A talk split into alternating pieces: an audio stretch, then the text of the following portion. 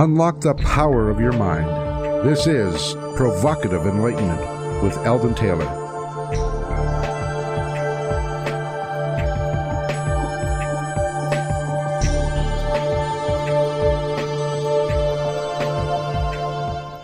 Welcome and thank you for joining us today.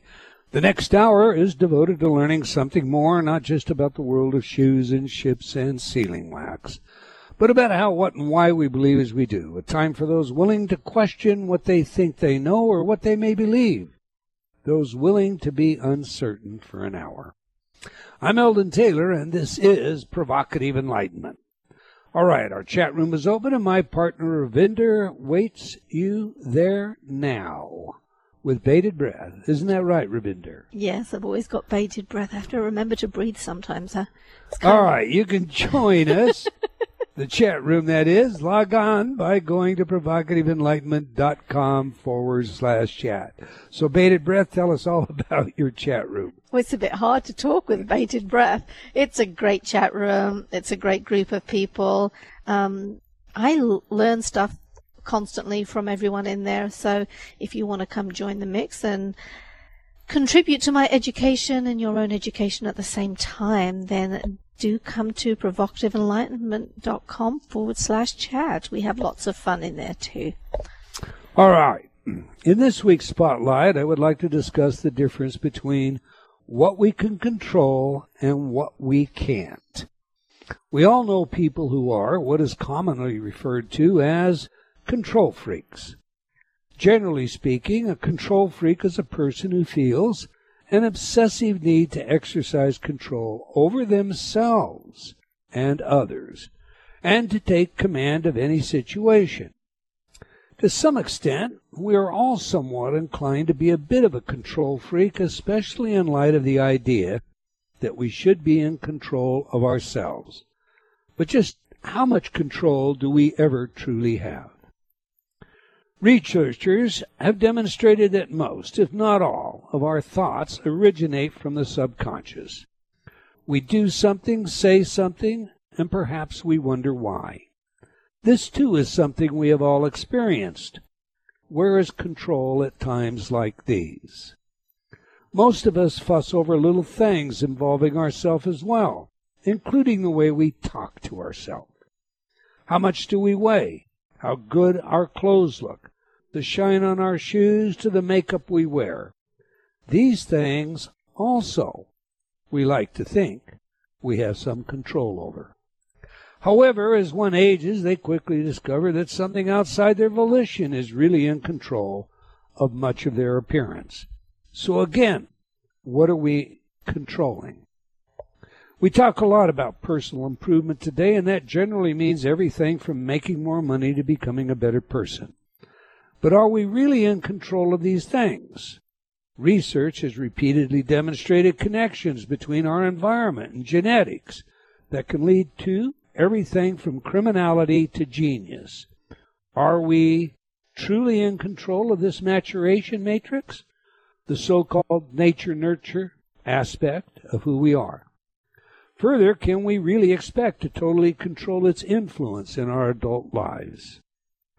If we listen to many experts today, ranging from the philosopher to the neuroscientist, the answer at best is maybe, depending, conditionally, etc. My own research along these lines suggests the only long term way you can gain control, any control, is by reprogramming your subconscious mind. That said, there are many things in life that we simply can't control with our minds. From time to time, the world throws us curveballs that alter our course of direction and sometimes change our lives. We can't control the obvious things like the weather. And we can't control many other outside factors as well. So the question arises again what exactly are we in control of? One of the tactics developed by behavioral scientists often illustrates how little we are in control, while creating a sort of paradox at the same time.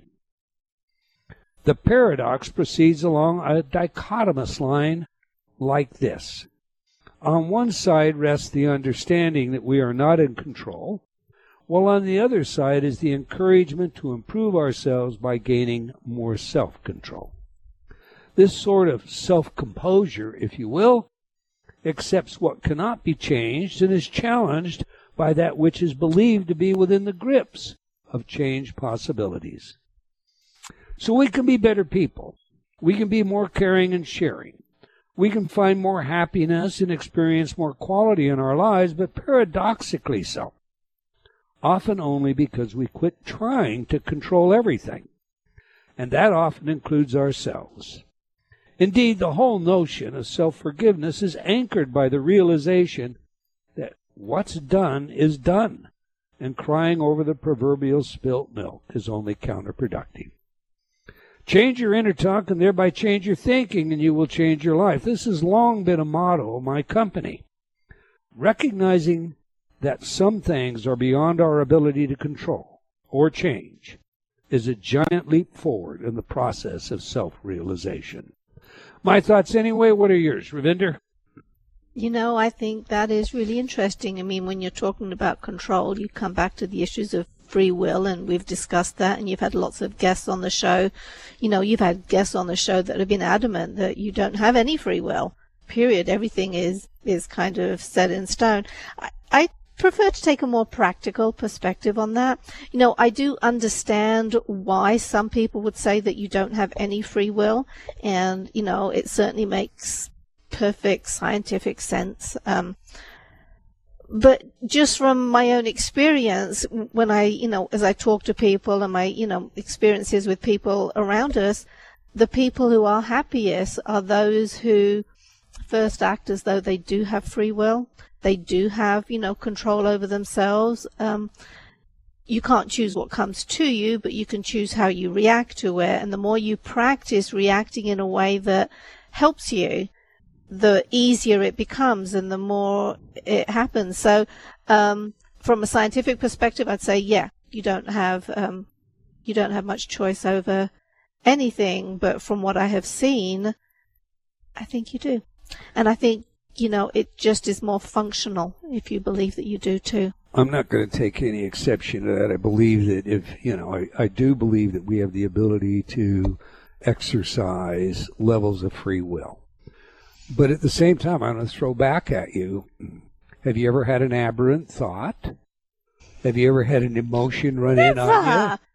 Never. And, I have and, pure and thoughts. here's the emotion or here's the thought. And were you in control of that? No. No, they so, come in. So the question here isn't really about so much free will, because, okay, arguably there's at least a tension there.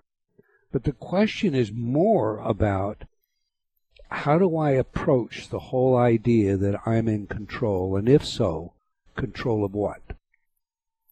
Absolutely. You know, I think, you know, the, the position you have taken before is the only place that we can really exercise that is in the in the programming of our subconscious minds. That's just, you know, that's the basics of what you teach anyway. And I have seen that over and over again. The more you change some of that basic programming, the better your life gets. The more, you know, you achieve, the happier you are.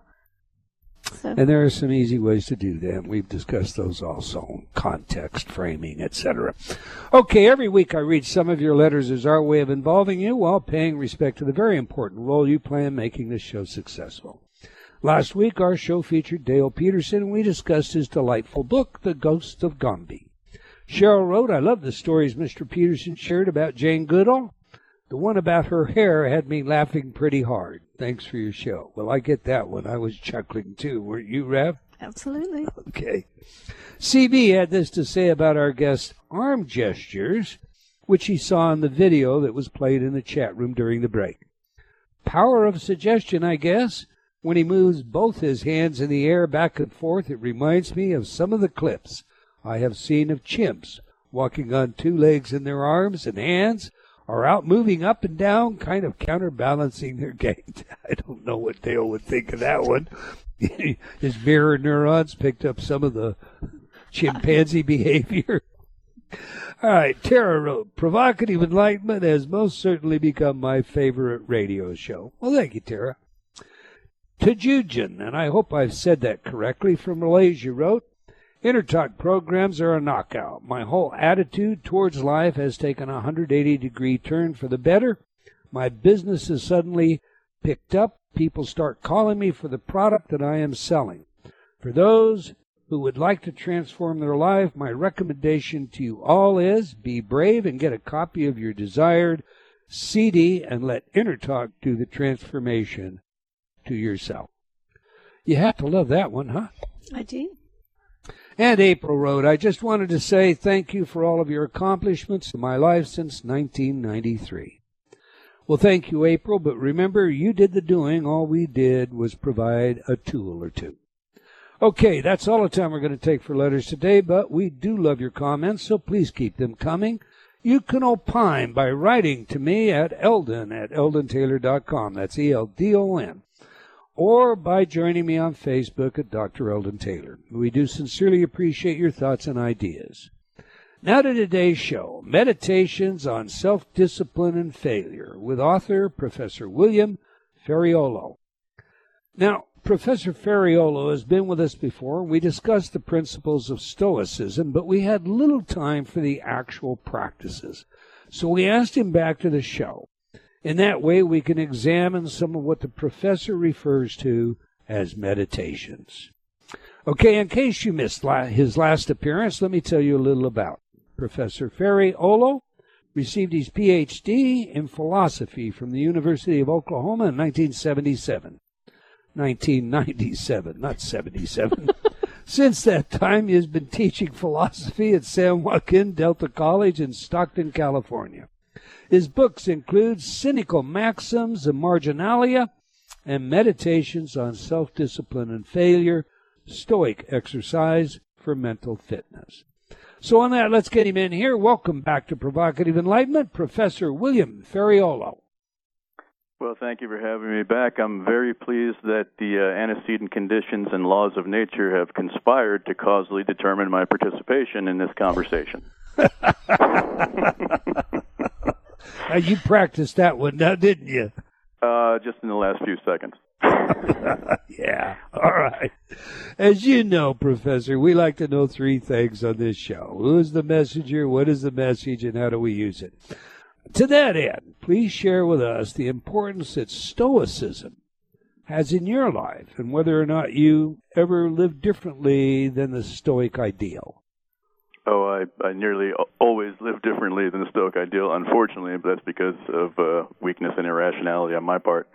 Um, I'll give you the Reader's Digest condensed version. I uh, I blew out my knee on my 18th birthday, and I thereby lost my scholarship to college. I had a uh, an Army ROTC scholarship, so uh, had to find a new future. I had to find a new conception of of what I could be. My career was gone. My college was no longer paid for. Happened to be taking a philosophy course. Um, asked the professor. I was at Rutgers at the time. Asked the professor if there was any way to make a living doing philosophy, and he said, "No, not really." I, I had no idea what else to do, so I stuck around until somebody handed me a degree. Ended up at the University of Oklahoma in grad school. Uh, took up space until someone shoved a PhD in my face. Said, uh, "Go get a job, Tiger." and uh, then I did. And then in my 30s, I realized that, uh, uh, as was the case with both of my brothers and myself, had a fairly significant, fairly severe anxiety and depression disorder that was uh, you know, more or less ruining my life. I couldn't sleep. I was angry. Uh, just one conflict after another. I stumbled on the um, discourses of Epictetus, and um, I, I knew right away. It, it hit the proverbial switch. I, I said, "Oh, this is what I've been looking for."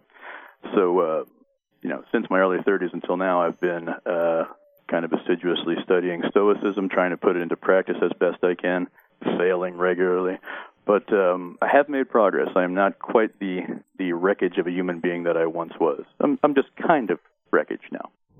you know, I, I, I, love how I, I, love your humor. Okay, uh, you heard today's spotlight, Professor. What say you? Are we ever really totally in control of anything?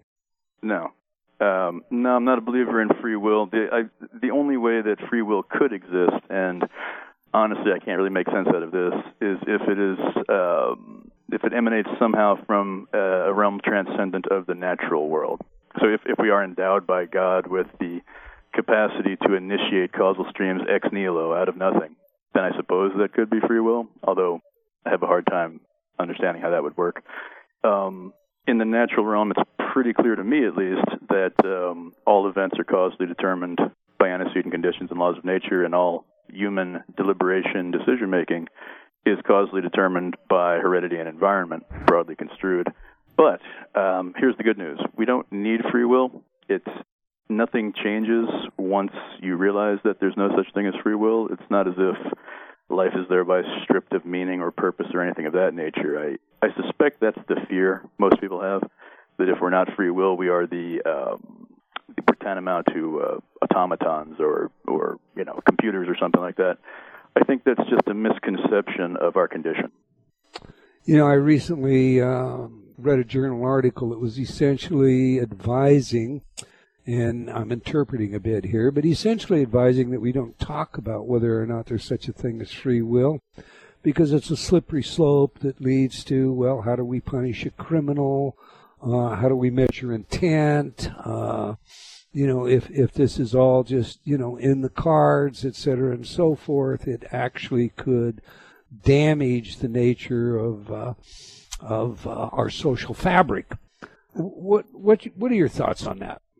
Right. Well, that complaint has been around since the ancient Stoics. Um, uh, Origen or Oregon uh, in uh, against Celsus, he uh, he mentions the idle argument, which is kind of a sophism directed against Stoicism and its uh, uh, its embrace of causal determinism. And the suggestion is, well, if causal determinism is true, then there is no point in making any effort to do anything.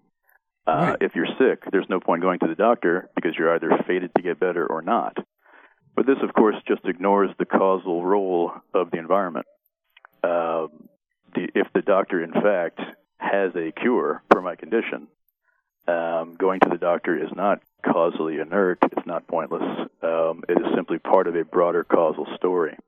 Um, so it's not as if determinism means that we're all going to end up sitting on the couch watching Jerry Springer eating bonbons. At least I certainly hope not. That would be horrifying.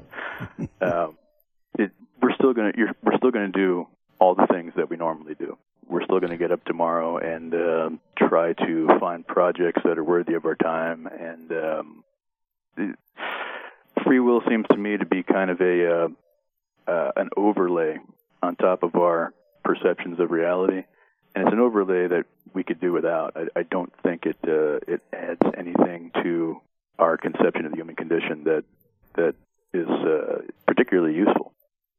So you would consider as an environmental factor, an environmental influence, um, the reason you wrote your book, or the reason there are moral teachers, uh, sure. That let's add something into the environment that perhaps you're going to run onto that is like the doctor that that may alter the course of um, your behavior, your thinking, etc. Have I got that right?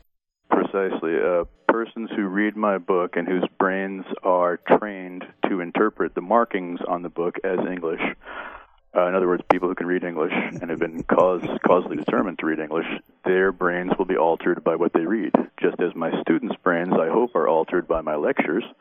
Um, one need not reject causal determinism to embrace the uh, the power of external causes, environmental causes, to alter brain states and to hopefully alter them uh, for the better, not morally better, but uh, better in the non-moral sense of being um, more useful, having uh, greater utility, greater uh, range of application, and so on. Providing a higher quality of life, in theory, correct? Uh, hopefully, hopefully. Okay, so let's let's pursue that for just a minute, if we can. Sure. Stoicism is defined typically as the endurance of pain or hardship without a display of feelings and without complaint. Um, that sounds like the stiff upper lip stuff that we used to uh, hear coming out of the UK. It does. Unfortunately, that that's lowercase s stoicism. that is the uh, Stoic behavioral inclination, the Stoic attitude, the Stoic countenance. Um, that is not Stoic philosophy. It's not entirely incompatible with Stoic philosophy either.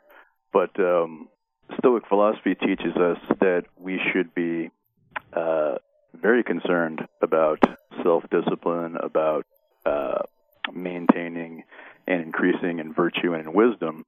Um, we should not be emotionally or psychologically thrown off balance easily when events are challenging. Um, so it is true that you know if warfare breaks out in your neighborhood, uh, you are better off remaining stoic in the uh, lowercase s sense. You are better off sort of remaining as calm, as rational as possible. But um, that is not that is not a fair representation of Stoic philosophy, which is far more uh, complex than just merely having a certain demeanor. Would you say that that is the most common misunderstanding about Stoicism? This idea that you know you're just basically not even above but out of the fray. Yes, uh, the most common uh, uh, objection or the most common challenge I encounter is, is roughly that one. I think uh, a lot of people, especially from my generation, imagine the character Spock from Star Trek. You know, the Vulcan. Uh, his, all of his actions are dictated by logic. He's emotionless. Um, he might be the paradigmatic example of lowercase s stoicism, but he's not a stoic philosopher. He's he's just a Vulcan. Just a Vulcan. Okay, I love your facetious humor. You know, all right. Are all Stoics facetiously humor humorous? Uh, no, no. Unfortunately, from my interactions with them online, uh, a lot of them aren't and don't appreciate my humor. so, they take always... it too seriously. All right, oh. let's go right into your meditations. That's what I wanted to talk to you about the show. Your book is delightful. It's sometimes challenging. It's always entertaining. So, look, from book one, meditation three, you write, quote, you need not take seriously anyone's alleged right, in quotations, not to be offended, whatever that supposedly means. In today's PC climate, this seems to be an extraordinarily brash and perhaps even profane idea, Professor. That so please flesh out for us what you mean.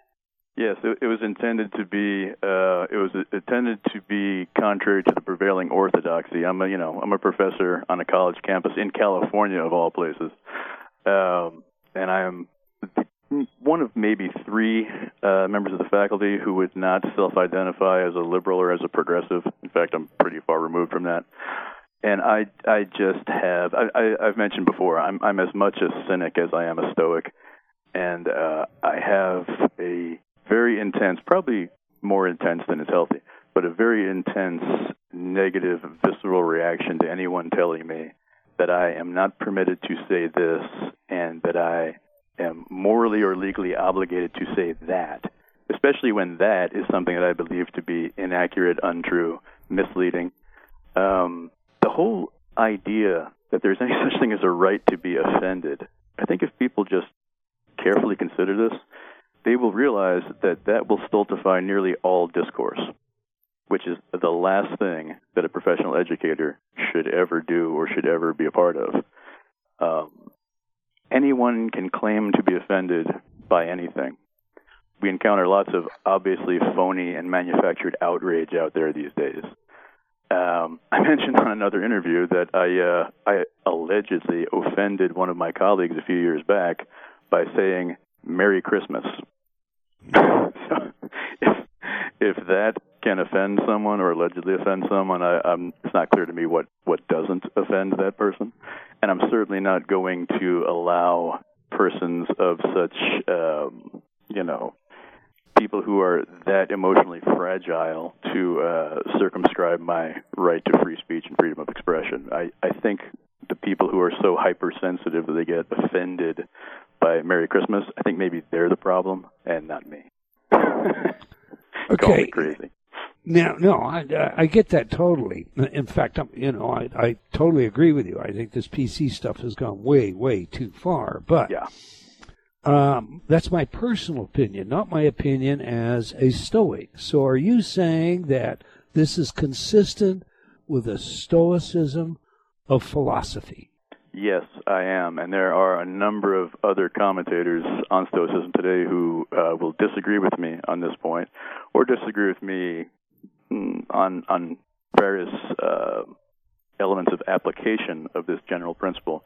But as I say, I, I never forget the fact that Stoicism descended from Cynicism. I mean, Zeno, uh, he interacted with the Cynics, and he wanted to develop a more palatable school of philosophy for the masses. The Cynics were sort of notorious for doing very, very taboo, very shocking things in public. People like Diogenes, Antisthenes, Crates.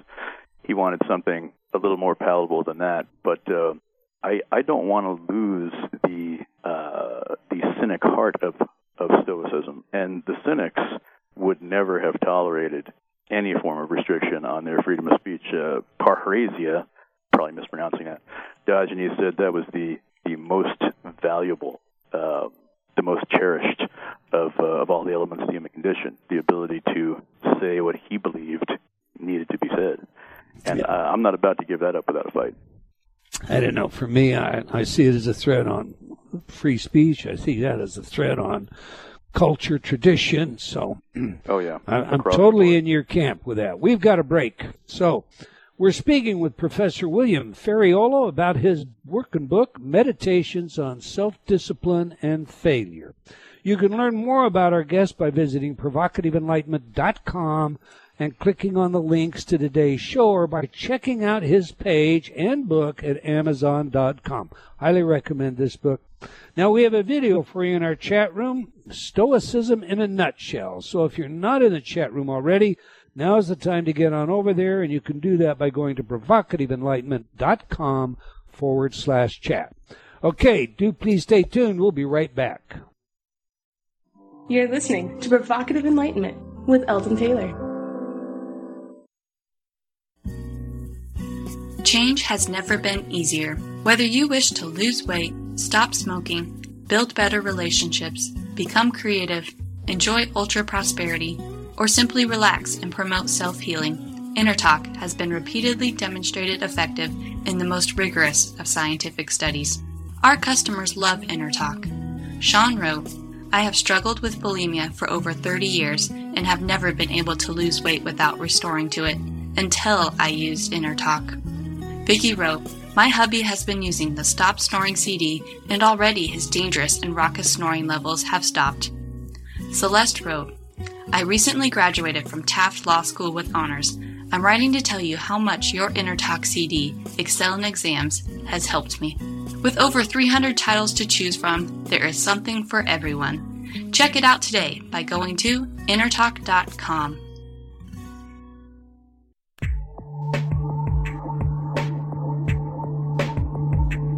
Unlock the power of your mind.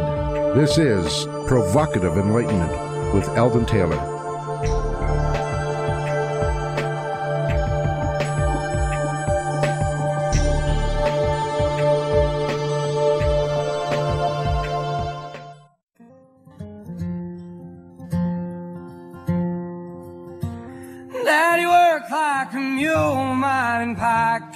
Coal.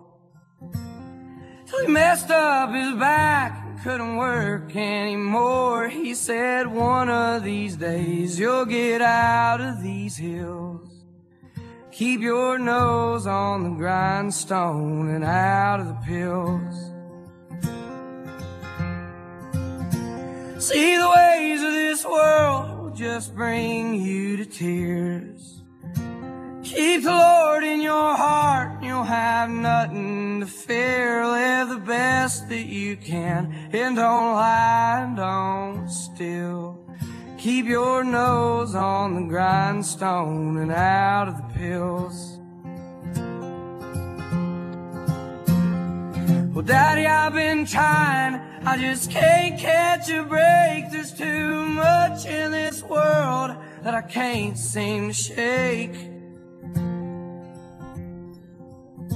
But I remember your words, Lord, they bring me to chills. Keep your nose on the grindstone and out of the pills. Welcome back. If you've just joined us, we're chatting with Professor William Ferraiolo about his working book, Meditations on Self Discipline and Failure. You can learn more about our guest by visiting provocativeenlightenment.com and clicking on the links to today's show or by checking out his page and book at amazon.com. I'd go to that page, amazon.com, and get that book while I was at it. Now we ask our guests for their favorite music, music that has some true significance to them. Music psychology is, as you know by now, a field of research that I'm particularly interested in with practical relevance in many areas. So now we just played some of Tyler Childers' Keep Your Nose on the Grindstone. Is this part of your humor, Professor? Is that why you chose this music?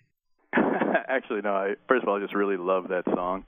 And, uh, man, Tyler Childers is just an incredibly uh, talented guy. That's just him and a guitar, and that's that's live. It's not even in a studio. But um, uh, keep your nose to the grindstone is kind of an expression indicating the importance of self-discipline and the importance of resisting temptation, temptations to misbehavior. You know, keep away from those pills, boy. Keep your nose on the grindstone. Work hard. That's certainly um, consistent with, uh, Stoicism. One of the four cardinal virtues is uh, temperance or uh, self-discipline. So I, I think it's it, there's a little bit of stoicism in, in that song. okay, now share with us since you brought it up. What what are the four cardinal? You just gave us one. What are the other three? Wisdom, uh, courage, and justice. Wisdom, courage, and justice. All right, let's get back to your meditations. I don't, I don't want to waste any time because there's too many good ones. And and you know, for the audience out there, we might get through. I don't know another dozen even. I, I doubt that, but there are hundreds. So you most definitely want to get your hands on this book. All right. You say, resist being swayed by the opinions of the majority or those who regard themselves as your peers. Opinions are insignificant, ephemeral things. Close quote.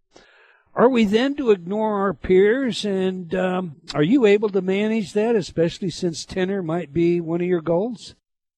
Oh, I've been tenured for a long, long time now. I'm old. Um, uh, so, so, you can write this now. You're on the other side, huh? Yeah, yeah. Now I'm safe. Um, no, I uh, opinions in and of themselves, whether they come from my peers and and you know what exactly uh, defines one as a peer is, is an open question.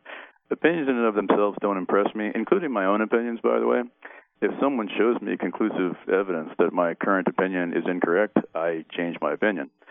Um, so the advice is really uh, uh advice to seek evidence and not to be swayed merely by majority opinion or merely by prevailing orthodoxies or sort of um, you know the prevailing general judgment of your day and age. Uh, common sense has been uh, proven wrong all too often for us to put too much trust in it. That would be a particularly important admonition at this moment in our American history, would it not? I mean, oh. with oh, yeah. go ahead. Oh, I, I was just agreeing with you. It absolutely would be. Um, I think there are a lot of orthodoxies these days that are, at least to my knowledge, entirely devoid of evidentiary support, or at least uh, lacking. The, the, the support is um, not sufficient to to persuade me. So there are a lot of things that are uh, a lot of propositions that are taken to be common sense uh, that I'm at least somewhat skeptical about you know, Bernays gave us this whole notion of propaganda, switching the the Catholic original version from truth to, you know, nonsense that we're told in order to, in his words, orchestrate the behavior of the elite or, or by the elite. Um, how do you separate the propaganda um, you know, whether it's a, product or a platform and a, and a political campaign, how do you separate the propaganda from fact?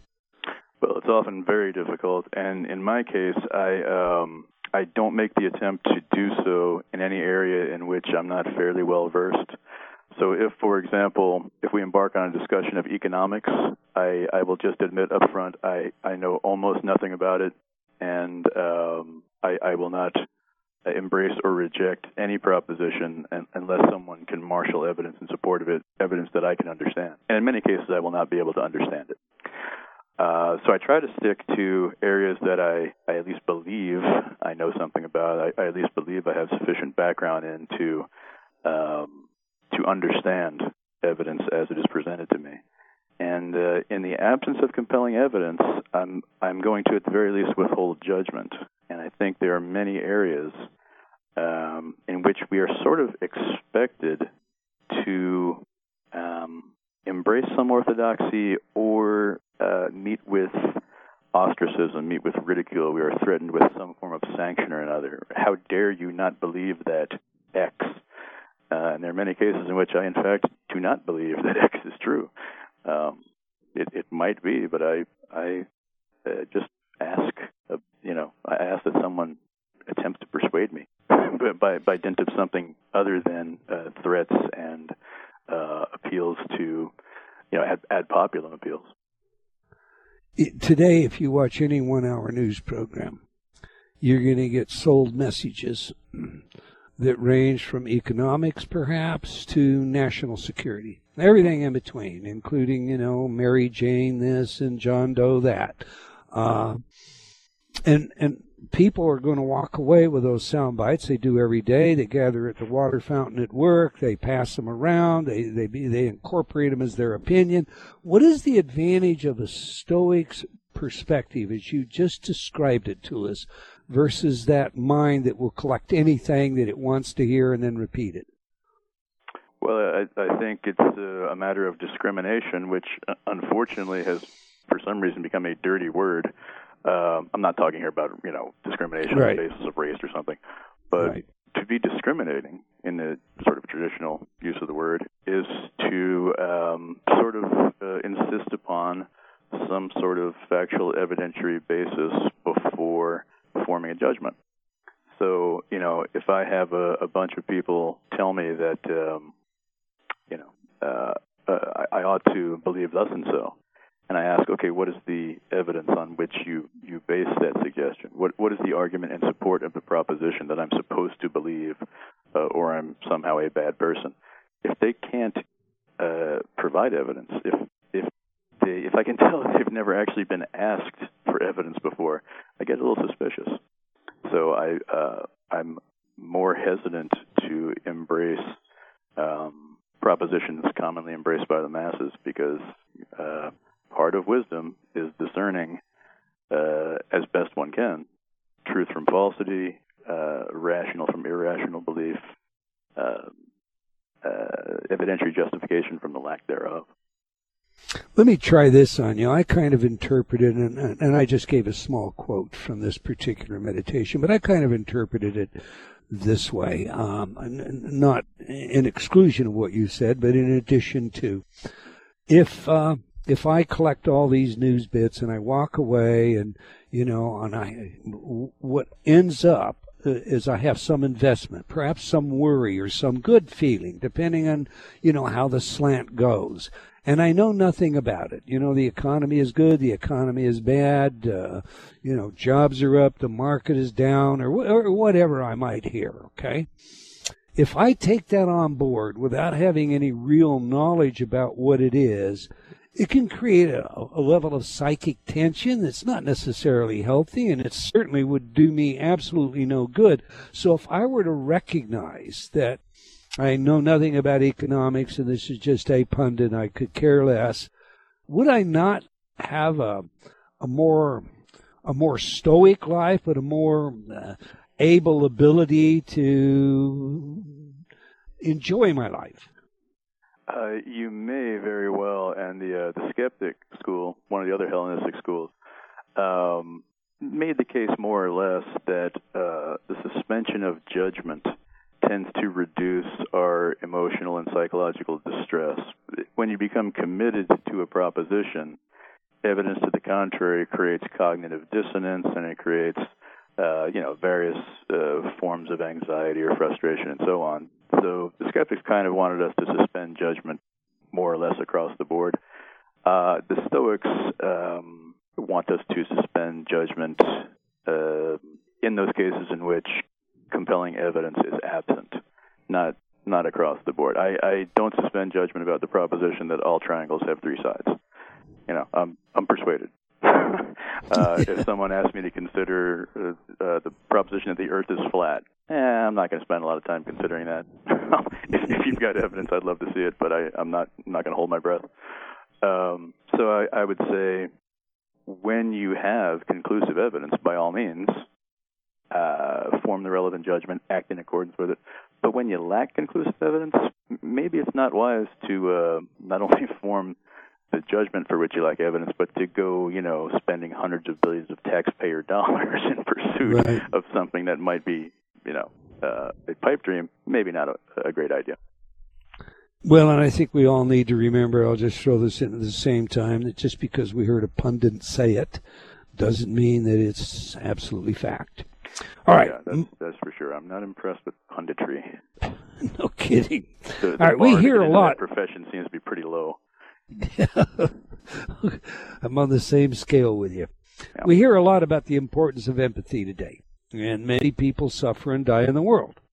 You say, however, that, quote, to love others is noble, but to despair at their mortality and fragility is nothing but an invitation to needless suffering and impotent anxiety.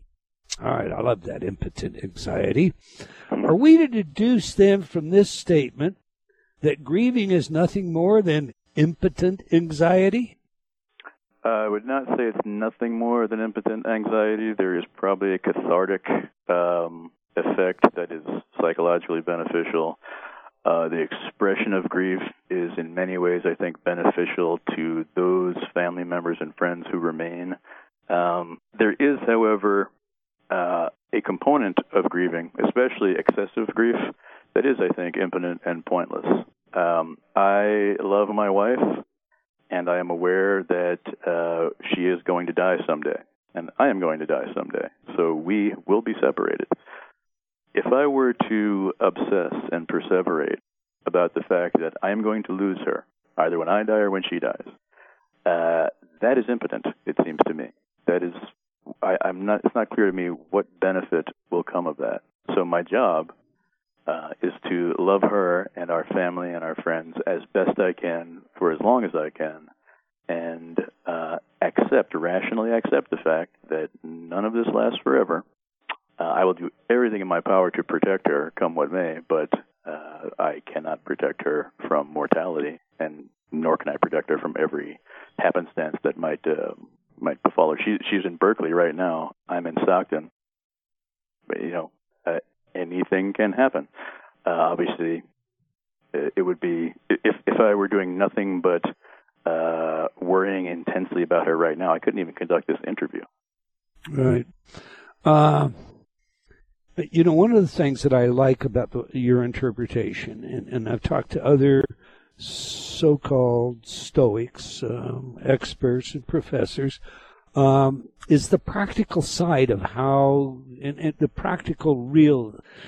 Uh, the, let me just back up a minute. The practical reality of how we can improve our lives by adopting not the stoicism that we began to cover in the in, in the beginning that, that stiff upper lip but the stoic perspective that gives rise to improving our quality of life by giving us an opportunity to do all that we can do to change what we can change or to you know that whatever limited control that we might have like protecting our family and loving our family and and uh, providing for our family while at the same time realizing that there are things that we simply have no control over and there is no sense no practical reason to perform at some impotent level regardless of the nature um, th- that's my take on your work, Professor, for what it's worth. Yes, um, uh, if, if I contribute anything to uh, the public's understanding of Stoicism, and it's not clear that I do, but if I do, it's it's going to be in the realm of practical application of Stoic principles. If you want to know about the history and evolution and development of the school of Stoicism and and uh, you know uh, the uh, physics and, and uh, logic and, and ethics and how those are tied together in sort of a grand theory, uh, read John Sellars, read Massimo Pigliucci, read Donald Robertson, read A. A. Long. Those guys are all a thousand times smarter than me, and they know a lot more than I do. If I can do anything, it is show people how to, without knowing all that, put this into practice and get your cognitive house in order so that you suffer less and you behave in a more rational, virtuous fashion than you otherwise would. Even though I All right. myself am kind of a disaster. I have to ask this: Is the Yes, self-deprecation is that a part of Stoicism as well? Uh, I, you know, I, I, I think it actually is. Um, I, it's also just sort of uh, habit. It, but I, I don't want anyone to think that this is um, some sort of false modesty. I'm not being dishonest when I describe No. myself in this fashion. I, uh, I'm, I'm not particularly bright. I'm not particularly uh, skilled in any area. I'm, I'm just a guy. If, if I can do this, anyone can do this, and that's uh, that's the one advantage I have over people like Massimo and Donald and John Sellars is that they're all really smart and and I'm not. That's my advantage. That I buy that. I, I, in fact, I don't think I do at all. But all right, I'll, I'll allow you to have it. Okay. Moving on, in Book Two, Meditation Six, you state, kindness toward animals is an almost unalloyed good. Now, it's easy to love one's pet, but kindness to animals goes beyond the family dog, Professor. How about all the domesticated animals that are brutally slaughtered every day in the name of food or the cruel farming methods? So I've got a two part question for you. One, are you vegan or vegetarian? And two, do you think your admonition regarding kindness to animals applies with respect to all animals? Uh, answer the first question. I'm I'm neither vegan nor vegetarian. I love meat. I, I consume much more of it than is healthy for any one human being. Um, and if that means that uh, I am at some level a hypocrite, I will plead uh, no contest. Um, I if uh, I have no problem with vegans or vegetarians. Um, I have no objection to it. Um, if you read Peter Singer's work, you know he he makes a compelling case from a sort of consequentialist perspective, and I I have a hard time buying into consequentialism, but other people will will buy it. Um, uh, we we ought not to be needlessly cruel to animals, and it may well be that uh, not only the factory farming system, but all of the consumption of animals we do is needlessly cruel, and I may be a hypocrite. I, I it's entirely possible.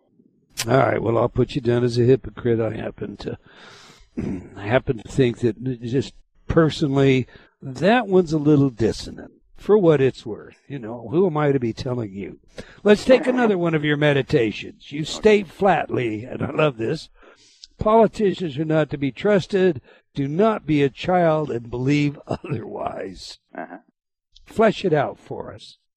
Well, um, if I were to ask you to list all of the, um, you know, honest politicians, all of the sort of pristinely um, uh, truth-telling politicians, it, that would be a short conversation. Um, I, I just always keep in mind that at least here, uh, and in most, you know, in, in democratic societies, it is a representative system, is it not? I mean, we we elect people and then we complain about them being corrupt and and uh, dishonest, and they are for the most part. But we do elect them, so um, I it, I hesitate to judge politicians too harshly, even after saying that they're mostly corrupt, mostly liars. As far as I can tell, it's very difficult to get elected to any significant public office telling the truth, the whole truth, and nothing but the truth. And I shudder to think at what I would do with the power of being a senator or a governor or, God forbid, the president of the United States. I, I doubt I could be trusted in those positions. The temptation has uh, got to be overwhelming.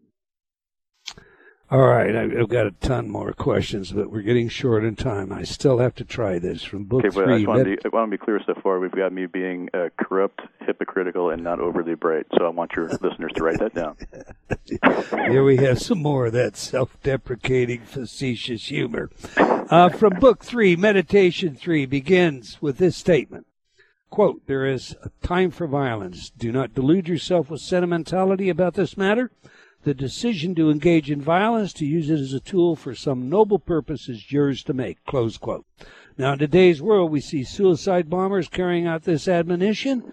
Uh, I don't believe this is what you had in mind, but um, in when their cause is in the name of their God or their country, is that not noble? Uh, it's only noble if they are correct and in the moral right, and I uh, I don't think the suicide bombers are.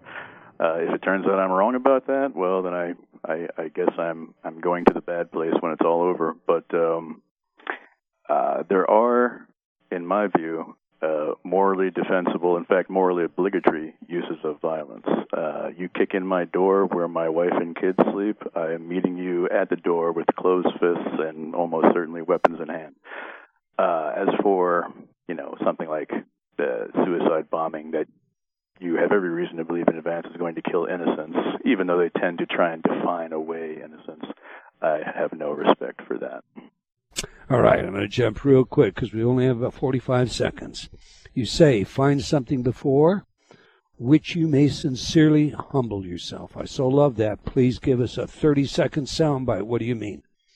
Uh, I was thinking of God at the time, uh, and I still I, I, I lean slightly toward the intelligent design hypothesis. It strikes me as, as very odd that the world is anthropic. Uh, I don't buy the multiverse uh, dodge. I think probably the world was designed, and I'll go ahead and use the word God to refer to the designer. But if there is no God, certainly one can humble oneself at the grandeur and majesty of uh, nature in itself. Um, creation so, itself. I totally agree. Yeah. Antony Flew said it in his last book. There is a God, the great, you know, atheist of my philosophy education. I want to thank you, uh, Professor, for your work, your willingness to share it with us. I wish we had more time. There is so much more power in this book. I highly recommend it to all of you out there listening. Well, we've come to the end of another episode of Provocative Enlightenment. I want to thank all of you for joining us. I hope you enjoyed the show, and will join us again next week, same time and same place. Until then, remember, believing in yourself always matters.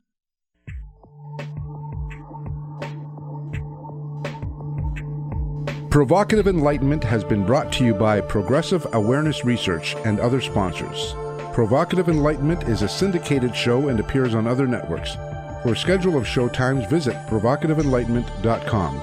If you're interested in becoming a sponsor, write to Eldon at eldontaylor.com.